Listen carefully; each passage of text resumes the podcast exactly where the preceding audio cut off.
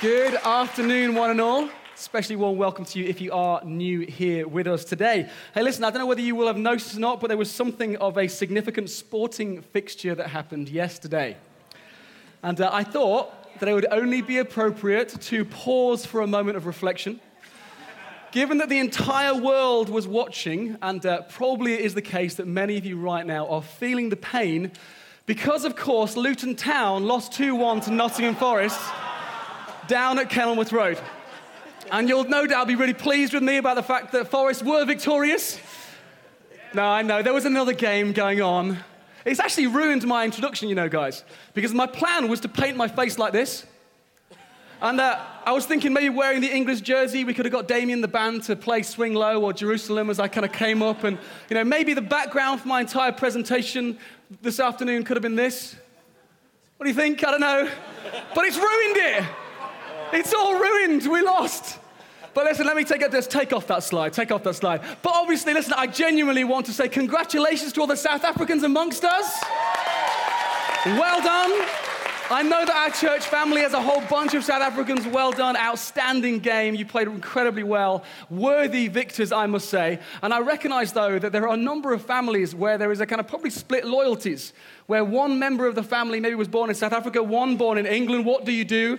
And even as Philip and I were thinking about it, we are thinking about the Grangers and the Peacocks and the Harveys and the Greens and the Framinghams. And so, listen, just for you guys, there might be others who are split families in that regard. We will have a ministry team here at the end of the service. We can also connect you with pastoral support for your marriage if you need it. I know you're probably going through an awful lot of pain right now. Hey, listen, before we get into our series for this morning, I just want to give you a little bit of a family update. Um, those of you who are part of the church will know that for the last few weeks, what we did is we introduced something of the vision of what we feel like God is calling us to in this season and at this time. Now, part of that theme was all around multiplication. Now, part of the pioneering edge to that will be uh, different for different people, but one particular thing that we've been praying into for the last year or so is about the prospect of the King's Arms having a second site in the town. Okay? Now, importantly, what's uh, needed to be said is that this is very much one church. This is very much one leadership. It's very much a kind of one bank account. It would be very much one culture, one DNA, one shared values. But the prospect, just like we have right now, two unique meetings at 9:30, 11:30, would also have two unique sites. Now, the reason I want to update you just now is that we, over this last uh, period of months, we've been chatting to various different places where maybe we could actually have a second venue.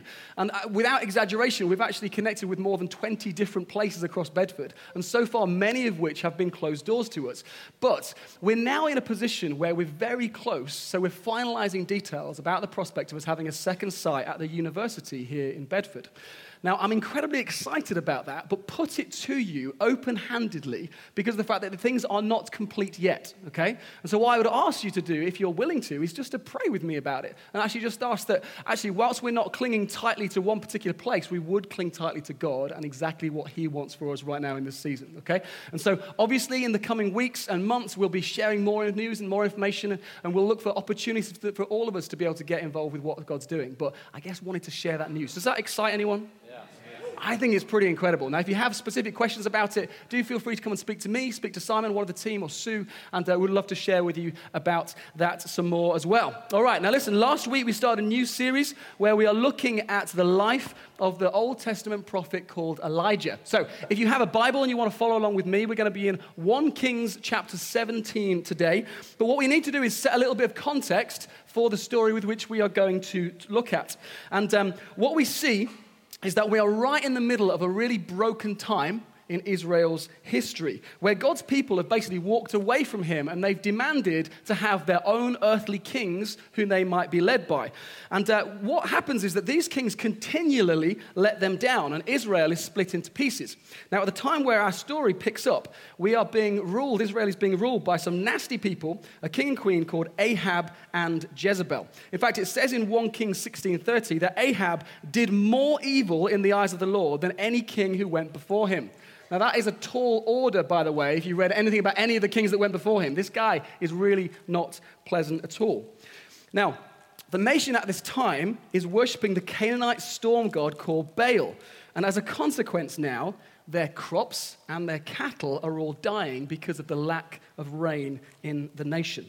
And God uses Elijah as a messenger to go and warn the people against worshipping false gods, to repent and call them back to him and to life being in the land. Okay? Now, the big picture, though, of this message is this. And there are many people right across this room who will need to hear this just now. For those of us who do need it, this is a story and a reminder that there are no places and no situations that are too dead to experience God's resurrection power. Amen? All right, let's read 1 Kings 17. We're going to do verses 7 to 12 in the first instance. It says this After a while, the brook dried up, for there was no rainfall anywhere in the land. And then the Lord said to Elijah, Go and live in the village of Zarephath, near the city of Sidon. I have instructed a widow there to feed you. So he went to Zarephath, and as he arrived at the gates of the village, he saw a widow gathering sticks, and he asked her, would you please bring me a little water in a cup? As she was going to get it, he called to her, Bring me a bite of bread too. But she said, I swear by the Lord your God that I don't have a single piece of bread in the house. And I have only a handful of flour left in the jar and a little cooking oil in the bottom of the jug. I was just gathering a few sticks to cook this last meal, and then my son and I will die. That's a pretty bleak situation. So let's pause for a minute there, okay? So we've been introduced to this lady who is a widow. Now we need to understand that the socio-economic situation of this lady is at the very lowest it could possibly be. She is dirt poor. It's clear that her husband has died. She's only got one young child, which we'll come across in a moment or two. This means that she is destitute. She owns no land. The reason being is because at that time women were unable to own any land. She wasn't in a position where she could vote. She was um, earning an income was almost impossible for someone in her position. She's dependent on charity. So if you imagine the Old Testament version of the food bank, she's depending on that kind of thing, but she's doing it in a time when people don't have any money, where people can't spare anything because there is a drought and there is a famine. This is a really bleak situation. And she's been in that position for years. She's the lowest of the low. More than that, she's worshiping a false God. She's a pagan. This woman has nothing going for her. But what we're going to see is that God loves her and is reaching out in grace to her. Now, what does this speak to us? No matter what situation you are in this morning, no matter what your background, your circumstance, no matter where you feel like you fit, I want you to know that God can reach into that situation, that no one is too far from Him. This lady or no one else around this room. Now, the reason that we can know that this is a scandal, and we're not going to look at it for too long, but if you went to Luke 4, what you would see is Jesus even referencing this story, how Elijah interacts with this widow. But what's interesting is that when he does, the Pharisees who are listening to him think it's so outrageous, the Bible rec- records that they were furious. They were so mad because why would it be the case that God would reach out to this lady? The Bible actually says that they started planning how they could kill Jesus. They even said it even says they were going to push him off a cliff. You can look it up in Luke 4. But you know, God is a God not of religious rules, but of grace. He's not grading you on how you match up or your spiritual performance. He's not waiting just to make sure that you keep your nose clean and then he can use you. It actually doesn't matter who you are, what you've done, where you've been. He's a God who can reach out into the mess. See, no one is excluded. Every single one of you is invited. Now, some of you have seen uh, this last week a whole bunch of interviews by a, a famous celebrity called Kanye West. Anyone come across those interviews? Now, listen, Kanye West, if you've not heard of him, is a global celebrity, okay? He's married to a lady called Kim Kardashian, and he's known as a songwriter and as a producer, as an entrepreneur, and uh, he's one of the best selling artists of all time 140 million records worldwide. Quite a phenomenal platform. He's won 21 Grammys, and to be honest, had you have stopped most people in the street, they would probably say of him, he's known for his arrogance. He's known um, for uh, things like his language being very poor, for his views on sex and for his views on violence, for failing morally. He even at one point called himself God. But you know what's interesting is that recently he's released an album called Jesus is King. And he's been speaking over these last few weeks about the fact that Jesus has saved him. And these interviews that are going on all over the world right now, millions of people are getting to watch, about him sharing about his life reading the Bible, how he wants to give himself to serving Christ, how he wants to honor God, and how he wants to talk about repentance and salvation and his conversion. And he's consistently saying, Jesus is Lord. Yeah. Now, what's interesting is that the internet has gone berserk. And uh, there's people all over the place casting aspersions about, well, what's going on with Kanye? Some of which are positive, some of which are very negative. And people are asking this question is he really saved? Is this some kind of weird publicity stunt? When is he going to fail? And you know, it's interesting because you might say to me, like, when is he going to fail? I don't know. Will he fail? I think he will. Do you know why I know that? I fail every day, and so do you. And yet, it's the grace of God. It's the grace of God that we can celebrate. And so, instead of looking out for that I told you so moment when Kanye fails, actually, wouldn't be amazing if we just thanked God for the fact that Jesus is being made famous all across the world? Now, some people, though, ask the question well, is he really saved? And you know what? I don't know. But I don't know if you're saved either. I tell you why salvation is a gift of God, and only He knows your heart. And you might have been coming here for years and sitting down on a Sunday and reading your Bible diligently, but ultimately, have you put your trust in Jesus Christ as your own personal Savior? That's between you and Him. But what I do know is that actually, 1 Corinthians 12 3 says that no one can say Jesus is Lord except by the Holy Spirit. And so I'm grateful because actually, people are celebrating the fact that Jesus is Lord. And that's good news and something we can celebrate. Amen? Let's read a few more verses and not be religious like some of these Pharisees were. All right, 1, Corinthians 17, uh, 1 Kings 17, 13 to 16 now. Let's pick the verse stories up there. All right.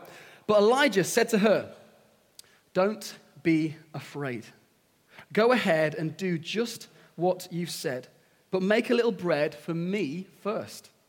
Then use what's left to prepare a meal for yourself and for your son.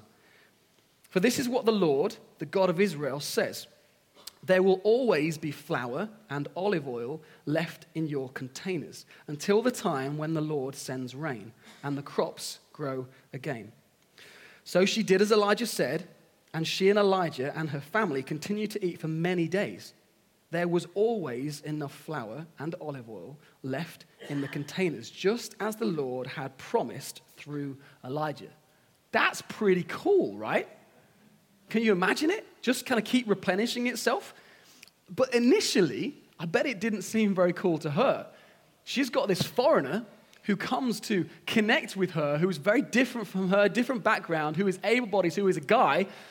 I think that she would have been like, No, this is my final meal before my son and I die. You're not having it. If anything, go and get a job, bring me some food, right? I think that's what her likely reaction would have been.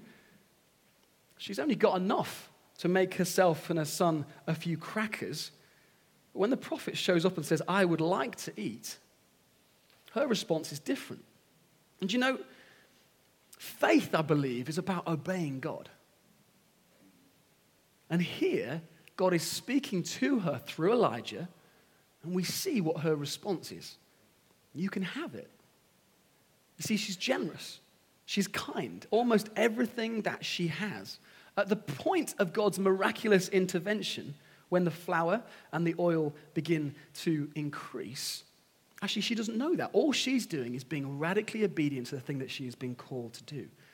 And just like the Israelites were fed with manna as they walked in the wilderness, this oil and this flour just keeps on appearing. Do you know this is important for us because of the fact that actually, as Christians, we should live supernatural lives, depending every single day in the way that we live on the amazing God who's called us to live in these miraculous ways. So 1 Corinthians 4:20 says for the kingdom of God is not just a lot of talk, it is living by God's power. Wow, that's how we're supposed to live. It's not just talk, it's not waffle, it's not hot air, it's power. You know, I was so thrilled to uh, hear Nikki Stanyard talk this week about the fact that in King, King's Kids last Sunday, there was a member of the team who had had uh, shoulder problems And I think it was one of the kids who kind of gathered around, prayed for her, and completely healed. Isn't that incredible? As a friend of mine who I touch base in this meeting right now, has only been part of the King's Arms for a couple of months now. And actually, he was prayed for a few weeks ago. He'd had pain in his knee for years. Prayed for him instantly and completely set free. Isn't that amazing? This is the power of God that we can walk within. But what's interesting, you see, here in this story is that note that God does not give the widow a huge stockpile. It's not like, right, here's now your complete vat of oil, here's your huge canisters of flour. But what God, I believe, desires of us is that we will live day to day in relationship with God, waiting for Him to provide for every single one of His needs. Matthew 6 says, Give us today our daily bread. Now, it's interesting, you know, being a supernatural people. It was a couple of years ago when I was kind of down here at the front, and honestly, it was a bit of a tough time. Things tight, financially were tight. We'd just been through kind of gift days and various things going on. We were having a very busy term, and so I was feeling tired and weary, and there was a lady who was praying for me. And uh, she, she uh, was just praying God's blessing, and she was kind of asking that God would come and speak and, and, and all, all, these kind of things. And then, right at the end of the time of her praying, she was like, and you know what? God, these guys really need a holiday. Would you give them a holiday? Would they have a, a, a, a, time where they can go and rest and completely be blessed and, and completely recuperate? And God, I pray that you would do it in the next 14 days. And I said, Yes. I said, Amen to that prayer. Wouldn't it be great if we were to be given a holiday within the next 14 days? Come on now. And I was all excited. And, um, you know, I diligently wrote it down and we were kind of waiting expectantly and, you know, what's going to happen? And 14 days came and went. I thought, what happened? Did we miss it? Until we got a letter through a couple of days later. And the letter was from the student loans company. And it turned out that I'd been overpaying my student loan. And it was for 800 pounds. You know the coolest bit? Is it was dated on the day that she prayed, was 14 days later. It's exactly the time frame that he wanted to do it. You know, and it's interesting, even as I was thinking through whether to share that story or not, I was like, but there's people across the room who, who maybe really do need a breakthrough right now, and they're desperate need of provision. And I was thinking, do I need to retreat back and not celebrate that kind of story? And I thought, you know what? But that's just God's character. He is good and He is lavish. And, and I want to stand, and today I want to pray for you guys if you are in need of provision, just as, as this lady was. And I want to pray that God would provide for every single one of your needs, no matter whether it's financial or emotional or anything else. Because we sometimes do need breakthroughs like that, don't we? It's interesting that Elijah's request to the widow is outrageous. We mustn't shy away, though, I've been thinking, from calling people to obey the Lord with lavish obedience. And we must not attempt to talk them out of it. So I remember there was a guy who I was inputting for a while. His name was Chris. And uh, he was telling me about an afternoon that he'd kind of gone out. And he'd seen um, a homeless guy with no shoes on his feet. And he'd taken his shoes off and he'd given his trainers away to this guy who was on the street. All that was going through my head was that that's ridiculous. Like, sure, what about your feet? Surely you were cold and you were wet and you were uncomfortable for the rest of the day. And then I just felt provoked by the fact that what a beautiful demonstration of someone's lavish generosity. And the fact that, frankly, God had told him to do that. And who am I to get in the way of that? Honestly, some of you guys came here this morning, and the one thing you need to hear is that God wants you to be radically obedient. Maybe that's it. Maybe you can switch off and just think about the thing that He's been speaking to you about, and now you need to go and do. There's a beautiful story of radical obedience that I heard on Wednesday night. There's an amazing older couple in this community who are leading a group called The Well. And I was listening to Linda share about something that happened last year. Group life is the way that our church connects in terms of relationships and family and reaches out together. And she was sharing with me that when she used to work in an, uh, an elderly people's home, and uh, there was one particular lady named Pat, and um, she had been uh, sharing in one of the communal areas all about the fact that she used to be a Sunday school teacher. Now, my friend Linda has ears pricked up at this because she loves talking about Jesus everywhere she gets the opportunity. And so she went and sat down with this lady and started talking. But it was clear that whilst she was involved in those kind of things, she just didn't know about having a personal relationship with Jesus. She didn't know what salvation was. And so she got to share all about how God's been good in her life. And the following week, she came along to the group that we have called The Well, and she listened as somebody shared the gospel, shared the good news of Jesus, and then gave people the opportunity to respond to him. She was someone who that day gave her life to Christ. But you know, the crazy thing is that my friend Linda took her back to the home, and that night she went to bed and she died in her sleep. Linda didn't get to see her again. But you know, it just got me thinking man, the power of our conversations, the power of that individual, personally moment, that personal moment of her obedience meant that actually her eternity was changed. And she fell asleep to rest in the arms of a good father peacefully at night. Isn't that incredible? Your conversations matter. Let's carry on reading these last few verses in 1 Kings 17, 17 to 24 this time. Sometime later, the son, the woman's son became sick. He grew worse and worse, and finally he died. Then she said to Elijah, O man of God, what have you done to me? Have you come here to point out my sins and kill my son? But Elijah replied, Give me your son. And he took the child's body in from her arms, carried him up the stairs to the room where he was staying, and he laid the body on his bed. And then Elijah cried out to the Lord, O Lord my God, why have you brought tragedy to this widow who has opened her home to me, causing her son to die? And he stretched himself out over the child three times and cried out to the Lord, O Lord my God, please let this child's life return to him. And the Lord heard Elijah's prayer, and the life of the child returned, and he revived. Then Elijah brought him down from the upper room and gave him to his mother. Look, he said, your son is alive. And then the woman told Elijah, Now I know for sure that you are a man of God and that the Lord truly speaks through you. Wow. See, what a desperate situation for this widow. Her son died. I've got a two year old, a five year old, and a six year old. And I, I, honestly can't imagine and wouldn't want to imagine the pain of what it must feel like to lose someone you love so much. And it's all she's got. She's got no affluence, no husband. It's this little boy. But she asks this question, which I understand just getting to know the God of the Bible. That she says, Have you come here to point out my sins and kill my son? She's not denying that she hasn't sinned, interestingly. But she's saying, Is this the reason why? Now, the answer, guys, is that not everything that happens to you is God punishing you. You see, God corrects us, and at times He disciplines us, but if we are in Christ, He does not punish us. He punished Jesus in our place and for our sins. So that punishment has already been taken care of. Some people need to hear this verse in John 3:17 where it says, "God sent his son into the world not to judge the world, but to save the world through him." Now Elijah grabs the boy and he runs upstairs. Now, he's the professor, okay? He's the expert. He's the one who seems to have all the degrees and all the qualifications. He's the one who knows God best. He's the prophet. He's the one who's graduated with top marks. And what does he do? He asks the same question. Isn't that interesting? What he doesn't do is say, How dare you? I can't believe that you've done this.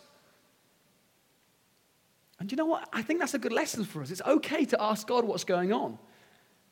I don't understand. I'm confused. This situation I've found myself in, I, help me to get your perspective on it. That's a good thing. See, it's different from accusing God. This is inquiring of Him. The amazing thing is, we see in verse 22, it says, The Lord heard Elijah's prayer. Why do we talk to God? Because He listens, because He's alive. You know, ever since I've been a Christian, it's been this amazing journey of not just connecting with God relationally, which is an incredible thing. He edifies me every time I speak to Him. But the amazing thing is that when I speak to God, coincidences happen. And when I don't, they don't. You ever found that? He responds. Let me give you an illustration from recently. In the start of the summer, we put our house on the market. We thought, okay, maybe this is an opportunity to, to, to move and find somewhere that's more appropriate for us in the next season that we're in. And it'd been on the market and there'd been a little bit of interest, there'd been a couple of offers, but they were all way below what we could possibly accept. And so there was one particular uh, morning at the back end of the summer when I thought, you know what, I'm going to give my kids the opportunity of coming down and spending some time with Jesus with me. Now, all it was was that as soon as their clock was able to hit, hit seven o'clock, they can come down. But this is not playtime. This is not even getting dressed time. This is, you're to, if you want to come down for that extra half an hour before your alarm goes off, then actually we're going to sit and we're going to read the Bible, we're going to worship together, and we're going to pray. All right? Dead simple. And it was nothing to do with the house move, it was just the fact that I wanted to connect with them with Jesus. And so we did. We came down and we had this beautiful time and we sang some songs and we looked at our Bibles together the baby Bibles and the youth Bibles and bit of my Bible. And we talked about it and we prayed. And we prayed that God would be part of this whole process and that actually He would, he would uh, get, speed up this process and that we would sell the house. Do you know what? Three hours later, we got the phone call to say that there'd been another offer on the house. Two hours after that, they'd offered the full price. I'm like, why did I not do this sooner? but of course, that wasn't the point. Because actually, just God just loves to respond to childlike faith. And we got to relationally connect, and they got to have an amazing story about how their Father in heaven listens to them. Let me tell you about another, another amazing couple who are part of this church. Now, I'm going to avoid names because of the delicate situation of the story. But there's an older couple in the church who are trustees of a charity sending pastors into India and particularly very uh, rough, dangerous places in that nation. And they got an email recently from the charity saying, look, there's one particular pastor who's gone in in a very dangerous situation and he's basically been attacked by 70 other men. He's been beaten badly. And would you pray for him? Now, these guys are in Bedford, but they begin to pray. And a short while later, they got a follow up message. And the message said that these 70 men had tried to track him down again and they found him. But this time, not to beat him, they came to apologize. You see, God hears. God hears and responds. And from Bedford to India, miraculous things can happen. This is why we pray. What's interesting is that Elijah doesn't get angry, but he also doesn't just accept it. Did you notice that? It's a way of him handling reality. Don't get angry with God, but let's pray and trust him because he's a God of grace, but he's also someone whom, with whom we can find comfort in the midst of every challenge we're going to face. You see, there are going to be times in your life when you'll be stood right in the middle of a deep mystery you're not going to understand.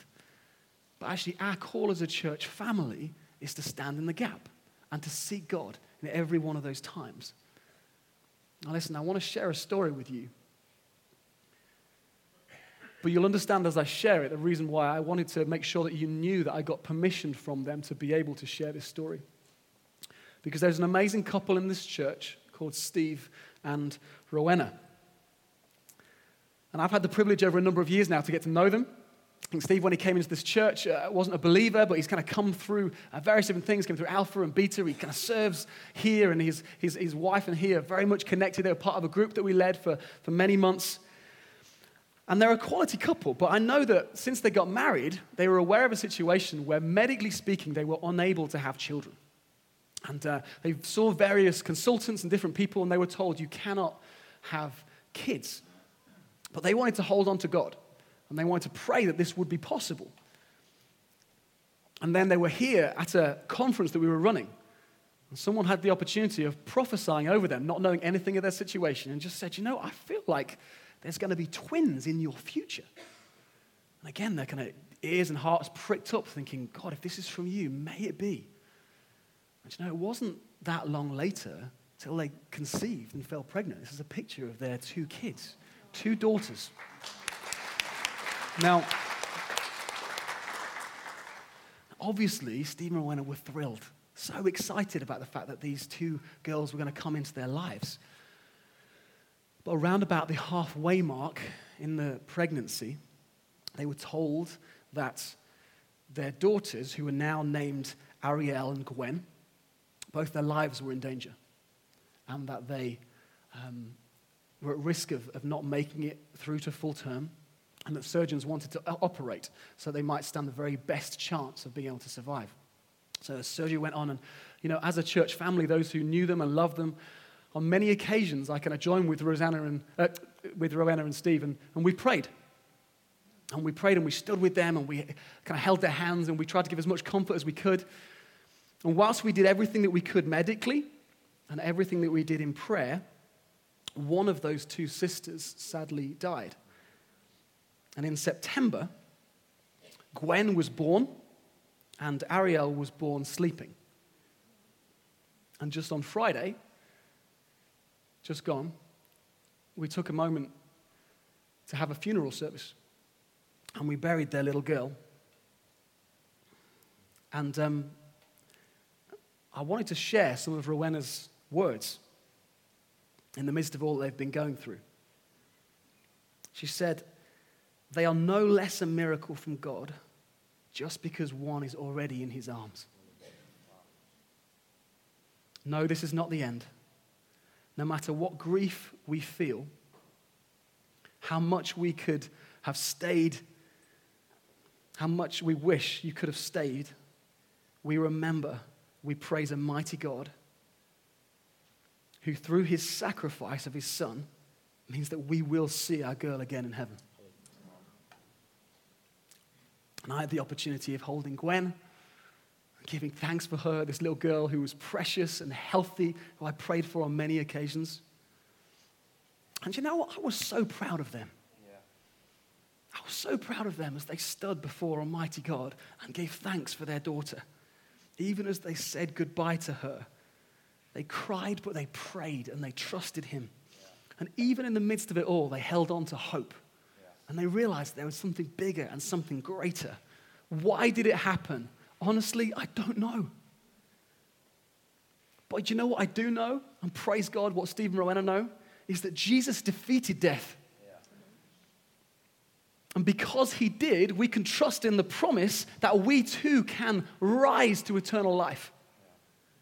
You see, this world right now that we're living in is broken, but Jesus is the hero. This little boy that we see through the story of Elijah, he gave us a foretaste of the resurrection that was to come. Because now that Jesus is alive, everything changes.